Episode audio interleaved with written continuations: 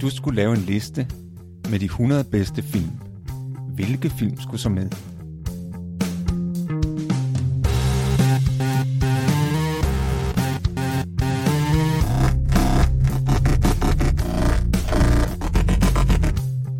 Hej, jeg hedder Morten. Og jeg hedder Thomas.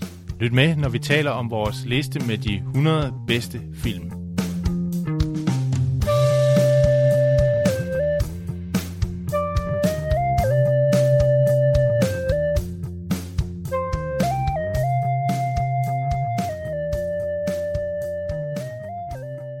Hej og velkommen til vores podcast 100 bedste film. Jeg hedder Thomas, Og jeg hedder Morten. og vi er nået til film nummer 12 på vores fælles liste over de 100 bedste film.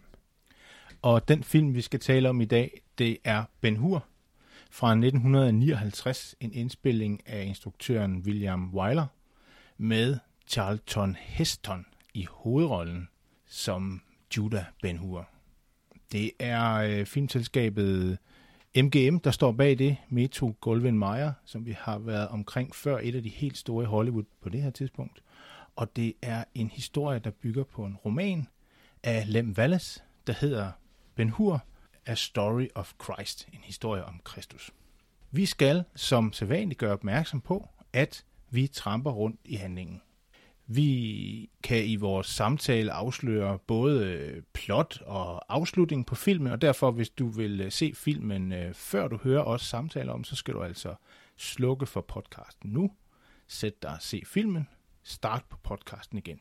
Nu er du advaret. Filmen foregår i Judæa og i Rom på Jesus tid, og starter med, at vi ser kommandanten i Jerusalem blive afløst. Jerusalem og Judæa er jo en øh, romersk provins på det her tidspunkt. Det er besat af romerne, og øh, kommandanten i Jerusalem bliver afløst af den ung mand ved navn Masala, som møder sin gamle barndomsven Ben Hur, som er jøde. Masala er jo selv romer selvfølgelig.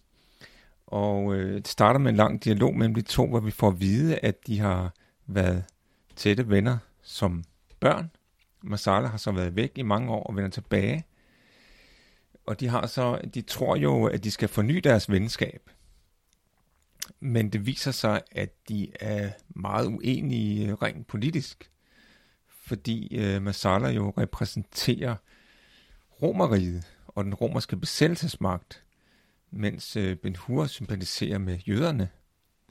Han er jo en troende jøde og, og tror på det jødiske folks fortid og fremtid, som han siger, og han tror også på de profetier, der er om øh, en, en frelser for det jødiske folk. Og øh, det viser sig, at øh, de er så uenige, så at de faktisk bliver uvenner fordi Masala vil have Ben Hur til at angive de jøder, som ikke vil samarbejde med romerne, altså angive dem med navn, og det vil Ben Hur ikke. Øh, så sker der det, at øh, da øh, den romerske guvernør øh, rider gennem byen, så kommer Ben Hurs søster ved et uheld til at skubbe til noget tegl, sten, som falder ned og tæt på at ramme ham. Og selvom øh, Masala øh, hans barndomsven og nu kommandør godt ved, at det er et uheld, så vælger han alligevel at straffe Ben Hur for at statuere et eksempel. Og, og så han, som kan fremme hans egen karriere. Og han, han fængsler også samtidig Ben Hurs søster og mor. Og det, det så handler om, det er, at Ben Hurs øh, lange rejse tilbage, efter at have været galejslave i, i flere år, lykkedes det ham at komme tilbage og nu forsøge at tage hævn over Masala og finde sin søster og mor igen.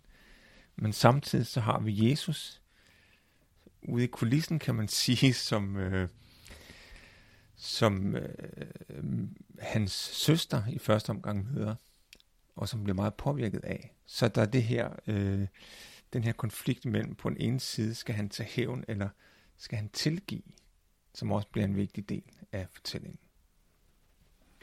Så det er altså en film, der har fat i, i de store spørgsmål, kan man sige, i hvert fald omkring religionen, en af de vigtigste religioner i den vestlige verden, jødedommen og, og kristendommen, og, og, og den romerske kultur også, og så øh, har vi også nogle araber med, som øh, spiller en, en rolle også.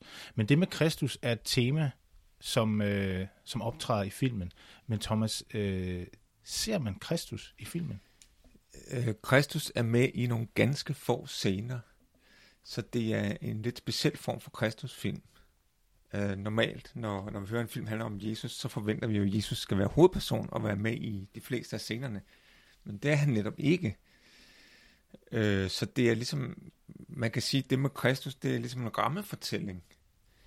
Og hvor, hvor vi det meste af tiden kun indirekte ser eller oplever Kristus. Vi ser den indflydelse, Kristus har på vores hovedpersoner. Øh, og den, en meget vigtig scene i filmen er der, hvor Ben Hur er straffefange og møder Jesus. Øh, de her fanger går, bliver ført gennem ørken og er utroligt tørstige, og så er det, at da de endelig når til en by og skal til at drikke, så siger øh, centurionen, at Ben Hur skal ikke have noget vand. Det er jo ret kritisk, så han, så risikerer han måske at dø af tørst. Og så ser vi, at Jesus, det er jo så i Nazareth tilfældigvis, hvor vi ser Jesus i sit tømmerværksted, og han går ud til de her slaver. Og vi ser kun Jesus bagfra, ser vi, at han så giver Jesus vand. Og så den romerske centurion, da han får øje på det, så vil han jo stoppe Jesus. Siger til ham, jeg sagde ham, der ikke skulle have vand, og han løfter pisken og parat til, parat til at slå Jesus, hvor Jesus så bare vender sig og ser på ham. Og det får den her romerske soldat til fuldstændig at stivne. Og så, okay, og så ved han simpelthen ikke, hvad han skal gøre. Og, og vi ser, hvordan hans ansigtsudtryk øh, udtryk skifter fra øh, altså vrede til frygt til, til skam. Altså han er simpelthen rådvild og ender med bare at gå sin vej. Så vi ser aldrig Jesus ansigt. Vi ser kun Jesus bagfra. Jesus har heller ikke nogen replikker i filmen. Så det er en meget speciel måde at vise Jesus på. Vi ser faktisk Jesus gennem den romerske soldat. Det er hans reaktion, der fortæller os, hvem Jesus er. Og det synes ja. jeg er en virkelig genial måde at vise Jesus på. Det synes jeg også. Det er, det er godt lavet. Den starter jo meget pompøs, den her film. Vi har virkelig at gøre med en, en stor film. Øh, den var jo tre en halv time, så, så der skal mange popcorn til den her film. Den starter jo med, med sådan et, øh, et, et præludium, hvor man ser sådan et, et billede fra det 16. kapel med, med Jesus, eller ikke Jesus, men, men Guds finger, der går ned og, og rører ved, ved Adam. Og, øh, og så kommer musikken, den her stemningsfyldte musik, den kommer så. Det var, det var flere minutter. Det var 6,5 minutter, ja. fordi jeg, jeg tog tid på det, og jeg er dybt fascineret af den måde at starte en film på, af, af langsomheden i den her film.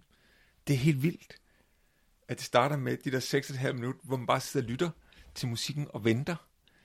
Og så er det jo, så kommer, så kommer jo den næste scene, eller så ser vi uh, Jesus fødsel, og de, og de tre vismænd som sådan en slags forhistorie før selve filmen. Ikke? Det, det er også en interessant scene i øvrigt, fordi jeg har jo altid synes det var spændende det her med de tre vise mænd. Hvem er de egentlig, de der tre vise mænd? Det er jo nogen fra Østen, men, men øh, de er jo ikke kristne, vel? Der er jo ikke noget, der hedder kristne på det tidspunkt. De er heller ikke jøder, fordi de kommer fra Østen. Altså, så, så hvordan ved de, hvem Jesus er? Altså, øh, det er noget med nogle profetier, men, men det, er på, det er også det er en mysterium egentlig. Hvem er de der vise mænd? Ikke? Øhm, men også er der også det med stjernen. Bethlehemstjernen, vi ser, at den bevæger sig hen over himlen, og så standser den over den hytte, hvor Jesus blev født, og lyset stråler ned på hytten. Og så, det er også mystisk, det er jo ikke sådan, en stjerne normalt opfører sig. Altså normalt kan en stjerne jo ikke stå over et bestemt hus, eller stråle lige ned på det hus. Men det, faktisk minder det mig om noget sjovt. Det minder mig om, om øh, en, en sang, der hedder A Spaceman Came Traveling man, Science fiction? Nej, det er en sang, der handler om, at, øh, at det er en rummand, der kommer fra en anden planet og besøger Jesus. Ligesom de tre vismænd gjorde. Og, og den der Bethlehem-stjerne, det var faktisk rumskib. For det vil jo forklare, det vil forklare, hvorfor at det kunne lige stå over et bestemt hus og lyse ned på det. Det kan en stjerne jo normalt ikke, vel? Nå. Jamen, det, det, var jo en, det var en meget speciel stjerne, jo. Ja, det, det var det i hvert fald. Hvis det var en stjerne, så var det en meget speciel stjerne. Ja, jeg, jeg, jeg kom helt i julestemning. Jamen, det gør man jo, når man ser det med Jesus fødsel. Og, og, øh, og det, ikke for at gøre grin med fortællingen, jeg synes virkelig, det er en fascinerende historie. Også den med de vise mænd. Som måske, er- og som måske antyder, at jamen, måske kom der en inspiration østfra i forhold til Jesus og hans budskab. Det har vel været nogle, nogle vise mænd, der har været søgende i forhold til at gå på tværs af, af de religiøse strømninger, der var på den tid. Altså at have antennerne ude efter noget nyt og noget stort. Vi møder jo en af dem faktisk senere i filmen. En af de her tre vise mænd, som jo øh, er til stede, da Jesus bliver født, hvilket jo er samme tid som Ben Hur også bliver født. De er sådan nogenlunde på samme alder. Og, øh, og da der så åbenbart ikke skete noget, det er så mig, der fortolker nu, da der åbenbart ikke skete noget med den her baby umiddelbart, så har han måske øh, rejst lidt rundt, og så har han så kommet tilbage, fordi på et tidspunkt, da Ben Hur er til, på vej tilbage til Judæa, så møder han Ben Hur, den her vismand, øh, ved sådan en karavane sted, hvor man, man mødes og, og, og drikker, og, øh, og så spørger han Ben Hur om, han spørger, er du ham, jeg søger? Og Ben Hur bliver forvirret, øh, fordi han ved ikke helt, hvad han snakker om. Men det er tydeligt, at han er på, han søger Jesus og tror, det er Ben Hur, fordi han har samme alder, og Ben Hur har også en speciel udstråling, måske. Han, han virker meget speciel og er også meget fast i troen på at komme tilbage og tage hævn. Han har jo overlevet tre år ved galejslaverne, og man siger, klarer man et år, så, øh, så er det rigtig flot. Der er ikke nogen, der er ikke noget, der er ikke nogen vej ud fra de her galejer. Enten så, øh, så roer man og lever, eller også så dør man ved, ved årene. Eller hvis, hvis et skib bliver angrebet, så bliver man lænket fast til årene, og så går man ned med skibet. Og det er jo, og det er jo med Guds hjælp, han har overlevet. Hvordan er det, han, han overlever jo Jamen- galejslaveren? Der er jo også noget med et, han får et, øh, der er en eller anden skæbne bestemt Ja. over det. at han møder den her øh, romerske general, som overtager skibet, og overtager, skal styre hele flåden i et slag. Og med ham har han en diskussion om tro. Den her romerske general lægger mærke til Ben Hur. Han kan også sige, at han har en speciel udstråling. Og det starter med, der her er de nede, der hvor de roer, ikke, hvor de sidder lænket. Og han kan, Ben Hur, han sidder der og kigger ham direkte i øjnene. Det gør en normal, galejslave normalt ikke. Han er, han er sådan lidt, hvad skal man, opsætsig, eller han har en attitude, Ben Hur, ikke? Og, og så, øh, så siger den romerske general til ham, øh, jeg kan se, du udstråler virkelig meget had, og det er godt, fordi had, det holder en i live. og så, og, så der har får vi også spørgsmål.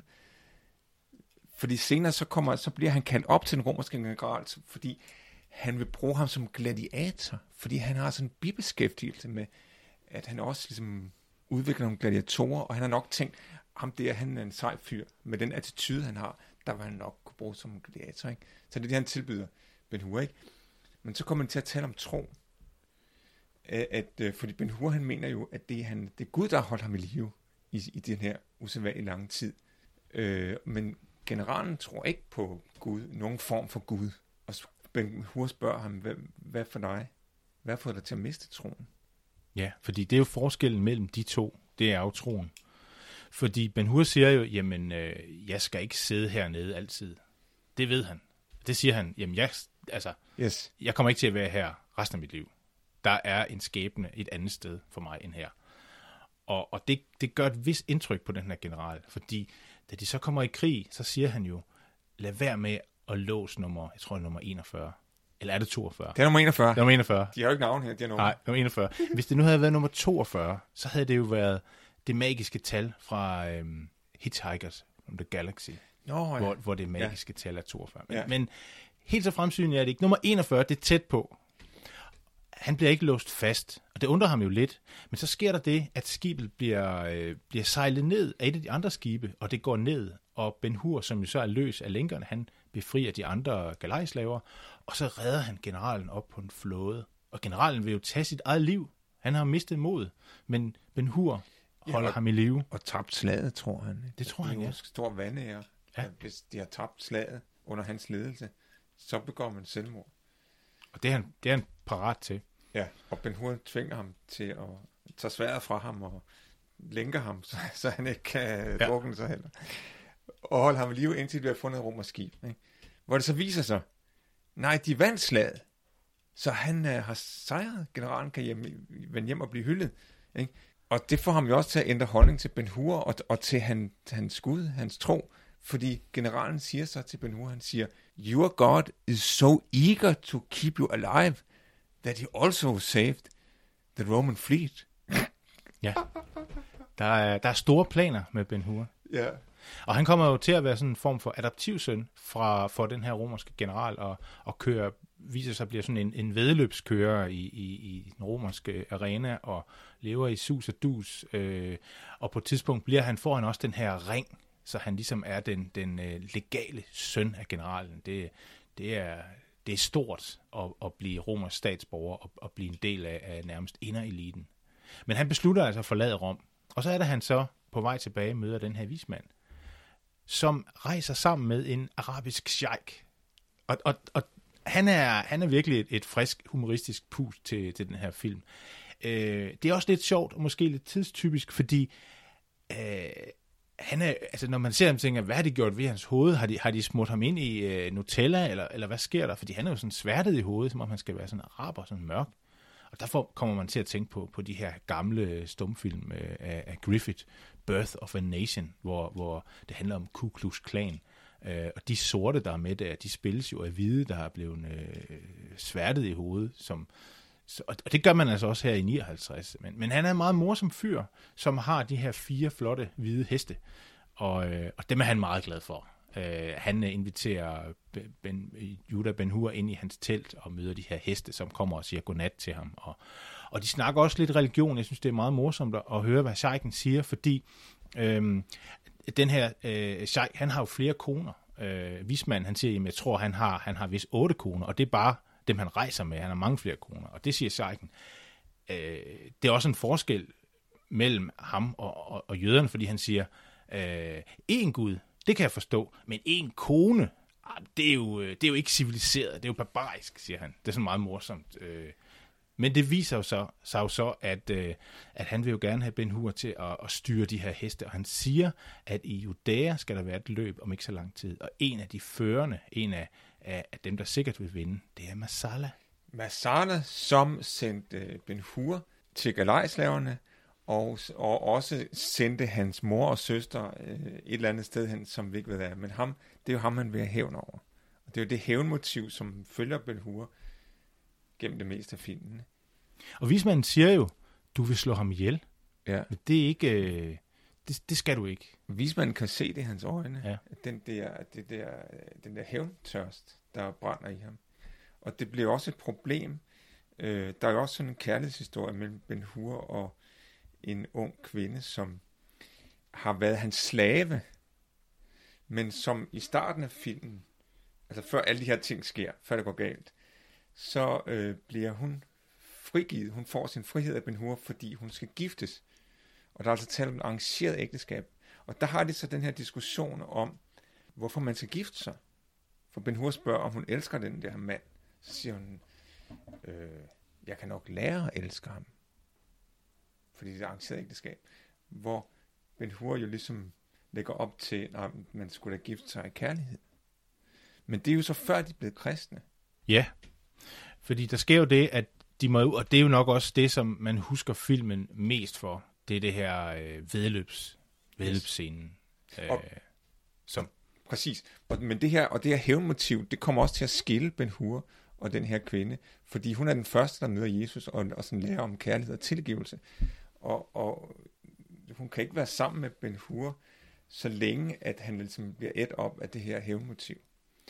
Øh, men det har han altså stadigvæk, da de mødes i arenaen, som du siger, da han skal møde Marsala i de her Ja. vedløb. det har han. Der, er, og, og det er jo, det er jo og, og igen, altså der er jo ikke sparet på øh, dramatikken og trompeterne i den her film. Øh, der er jo der er jo sådan rækker af, af trompetister, der, der blæser fanfare, når de går i gang. Det, det er kæmpe, kæmpe... Og der er jo ikke noget animation, skal man huske, 59. Det er jo, det er jo statister og kulisse. Kæmpe...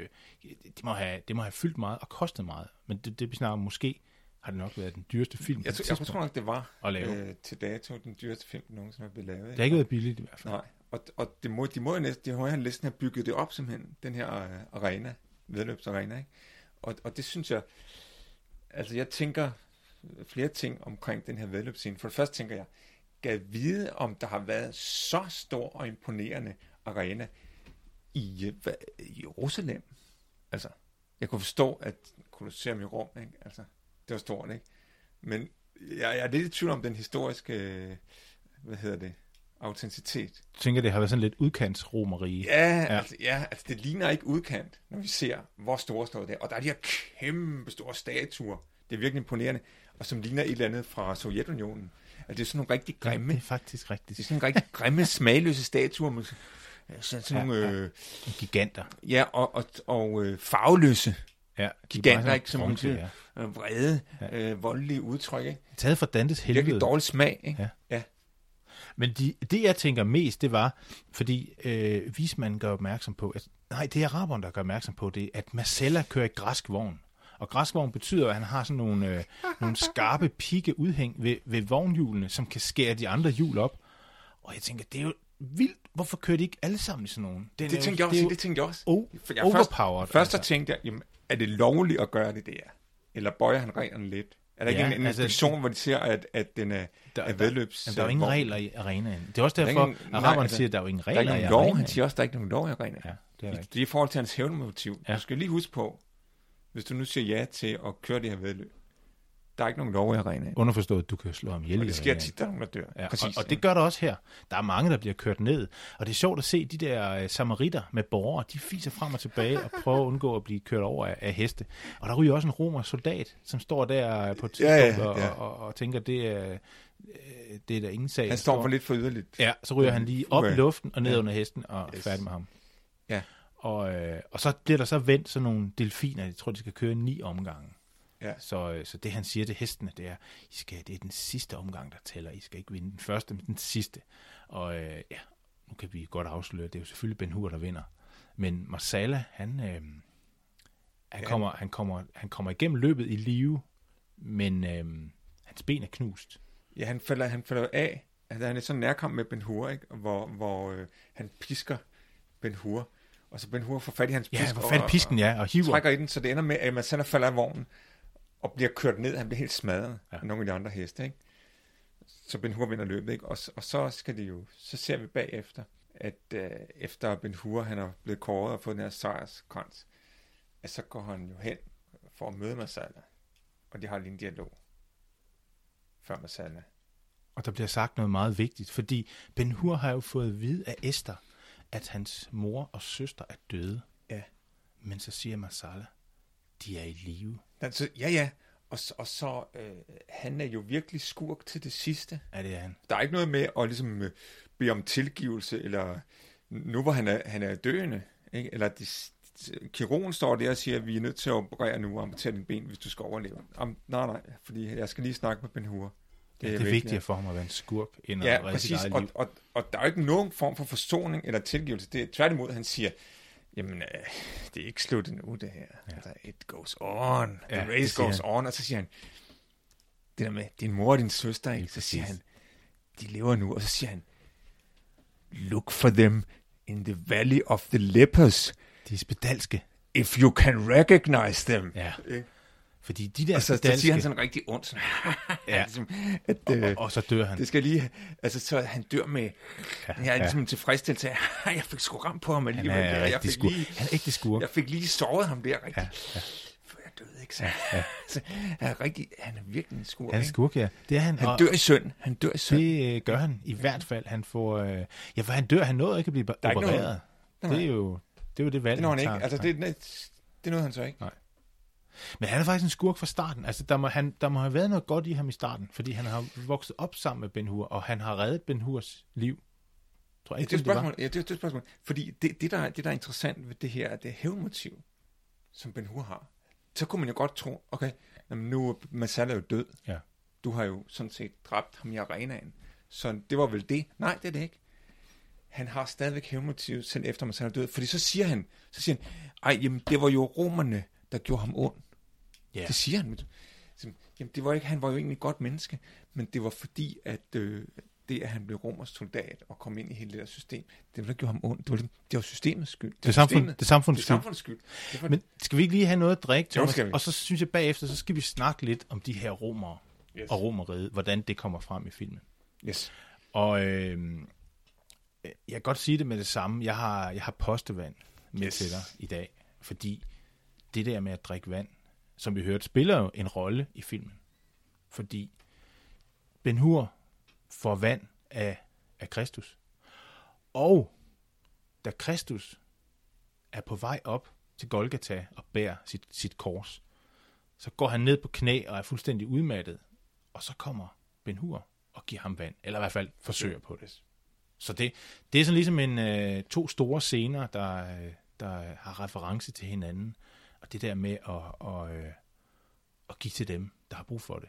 Ja, På trods af, at der er væbnede soldater, og det kan have implikationer for en selv. Men det er de begge to ligeglade med. der er Så, også noget øh, symbolisk i det med vandet. Altså, ja. Kristus taler også om livets vand. Ja. Og han har jo, hvordan er det, der er jo, der er jo noget med, at vand bliver til vin, og vin bliver til blod, og blod bliver til helligånden. Er det ikke sådan noget? Jo, jo, der, jo Altså der, den her der er nogle eksempler på igennem i, i uh, Bibelen. mysterier. Ja. Og så- Så, øh, så tag, tag et glas, glas vand, Thomas. Og det er jo en varm dag i dag. Ja, så der er Øh, virkelig så- brug for så der er vand. Vi har, det er Brug for vand. Og, og relevant. vi kigger ud af vinduet her fra det gule værelse og kan se, at øh, udenfor er der måske også brug for lidt vand. Yes. Ja, virkelig. Ja. Ja. ja, Det er meget tørt. naturen har også brug for vand. Det har det. Skål. Skål. Nå. Det er samfundets skyld. Det er samfundets skyld. Og det er derfor, han jo fremturer i sit hævnmotiv. Fordi nu, nu, nu er det ikke bare Masala, han vil hævne over. Det er romerne, der er skal hævne over. Ikke? Hvor, hvor jo øh, hans, øh, den her kvinde, som er forelsket i ham, og han i hende, har mødt Jesus og siger, at han skal tilgive. Hun har faktisk været ved, ved bjergprædikningen. Præcis. Og Ben Hur var faktisk også sådan Han- til stede, men gad, gad ikke at høre. Han gad, Det det gad sådan- han ikke høre Det er på. sådan helt vildt. Det, er sådan, det svarer sådan til, øh, at øh, Elvis var i byen, ikke? Og jeg gad sgu ikke lige komme til den koncert. Der. Ja. det, Tænk bare- mig at misse den. ikke? ja, Man altså- ser ham i baggrunden, han, Ja, han han var bare afsted. Nej, han det gider han ikke. gider han ikke. Men, øh, men hun fortæller jo, hvad der blev sagt der, og, Yes. og, øh, og prøver jo at, og ligesom at forklare ham, øh, hvad der er ved at ske, og Ja. en, en anden måde at se på, øh, på, øh, på hævn og, og tilgivelse, og i det hele taget på, på livet og religion. Og så sker der det, at han finder faktisk sin søster og sin Ja, mor der i de spedalske lejre. Og de er jo virkelig, de her spedalske, det, skal man, det kan man se i filmen.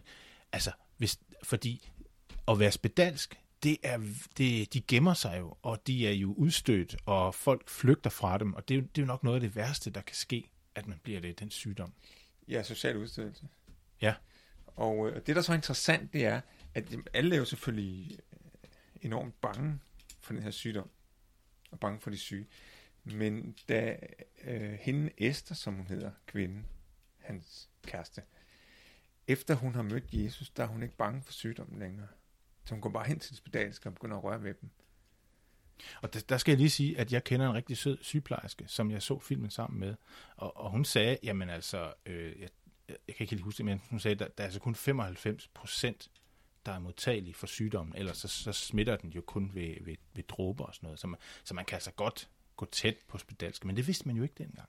Det er lidt vildt at se, altså det, det må være sådan lidt øh, 80'ernes AIDS øh, øh, Ja, eller, hysteri, eller ikke? endnu værre, ikke? Fordi, fordi den jo trods alt nok var mere smitsom end AIDS. Ja. Og, og med, det, med udstødelsen er nok Ja. den samme, ikke? Ja, de levede simpelthen i, i små kolonier, øh, indtil de, de døde, og, og så blev der hejst grøntsager ned til dem, og måske dyrkede de lidt selv. Og, og, øh, for man vil jo ikke have dem indenfor i byerne. Og det ender jo med, at de bliver helbredt. Fordi de Ja, tror det gør de. Det gør de. Det er fantastisk. Det er stort. Ja, Og der kommer også noget vand ned fra himlen på det tidspunkt. yes. Det, det der han dør på korset, så sker der jo en masse under. Og et af dem må jo være, at, øh, at de bliver helbredt. Ja, altså de når lige, de når at se, de, de bringer jo søsteren og moren hen til Jesus. Egentlig ikke, ikke for, at han skal helbrede dem, det tror jeg ikke, de forestiller sig, men de skal bare se Jesus. Fordi når man møder Jesus, bliver man frygtløs. Så, møder, så frygter man ikke noget, man frygter ikke døden længere. Nej. Og, og så, men så, så er det jo netop der, at Jesus bliver korsfæstet. Så det, de kommer til at se, at han bliver korsfæstet. De tror, de kommer for sent. Ja. Man kan sige, at det der med at komme tæt på Jesus, når man spedalsk i sådan en menneskemængde, det er faktisk rigtig smart. Yes. Fordi så flygter folk jo, så kan de komme helt tæt på. Det er skidesmart, lige det tilfælde ja. i hvert fald. Men de når jo at se Jesus, og man kan også se, at de sympatiserer med Jesus. Ja. Ja. Og det er ligesom om, at bare det, at de ser Jesus og sympatiserer med ham, det er nok til, at de kan blive helbredt. Så bliver det frelst. Altså, de bliver frelst. Ja. De bliver frelst, ikke? Og det er igen de her romere. Yes. Det er jo deres skyld, ikke? Det er jo dem, der, det er jo dem, der korsfæstede Jesus. Så romerne er jo de onde. Man, man ser også, hvordan Pontius Onde Pilatus, han vasker sine hænder. Ja. Ja. Man ser sådan lige den scene, hvor han, hvor han vasker sine hænder og siger, jeg kan jo ikke, hvad kan jeg gøre? Jeg kan jo ikke... øh." Men, øh, men, men det er jo igen, det fantastiske ved den her film, at den fletter de her mysterier ind så, så fornemt. Og i det hele taget er romerne jo onde i den her film. Altså, romerne er nogen, vi ikke kan lide. De er sådan lidt racistiske også. Ja. Der er en scene, hvor araberen kommer, for han, øh, han, vil, jo, han vil jo satse på Ben Hur. Så han får nogle gode odds i deres badestue, og så, og så siger de så, øh, ja ja, selvfølgelig kan en romer banke en, øh, en, en jøde, og, og også en araber. og så kigger han sådan op listigt og siger, øh, det var meget modigt sagt. Men han er meget snu. Han, øh, han overvinder med list. Ja. Så, så det er jo øh, det, det er jo en, det er jo en stor film vi har vi har vi har snakket om Thomas, men hvad hvis du sådan skulle sige hvad hvad er filmens budskab?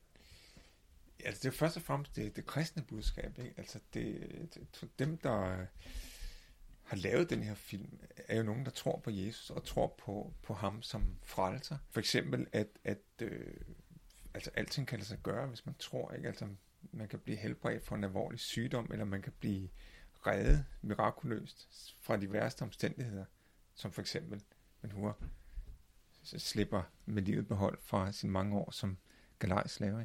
Så det er ligesom det her med, at troen kan flytte bjerge. Og så er det også, der er også budskab om kærlighed og tilgivelse. Selvfølgelig ikke. Og så kan jeg godt lide i øvrigt den der Jesus-scene, vi snakker om, hvor man, hvor man kun ser Jesus bagfra, at vi oplever den autoritet, som Jesus havde. Altså, det er jo ikke, det er jo ikke bare sådan en flink, det er bare sådan en flink Jesus, vi møder.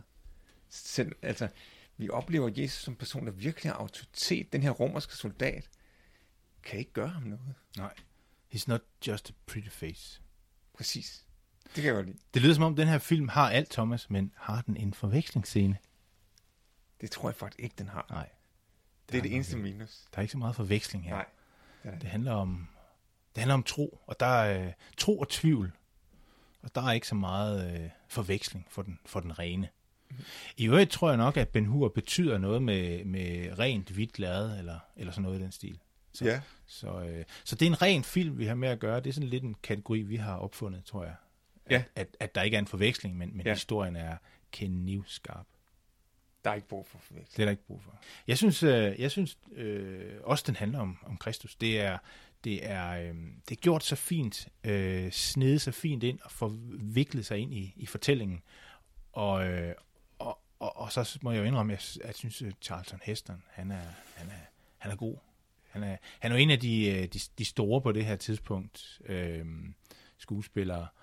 Og øh, vi, vi, vi- vi, vi kan jo lige nævne en anden film. Han, han har jo været med i mange, mange store film.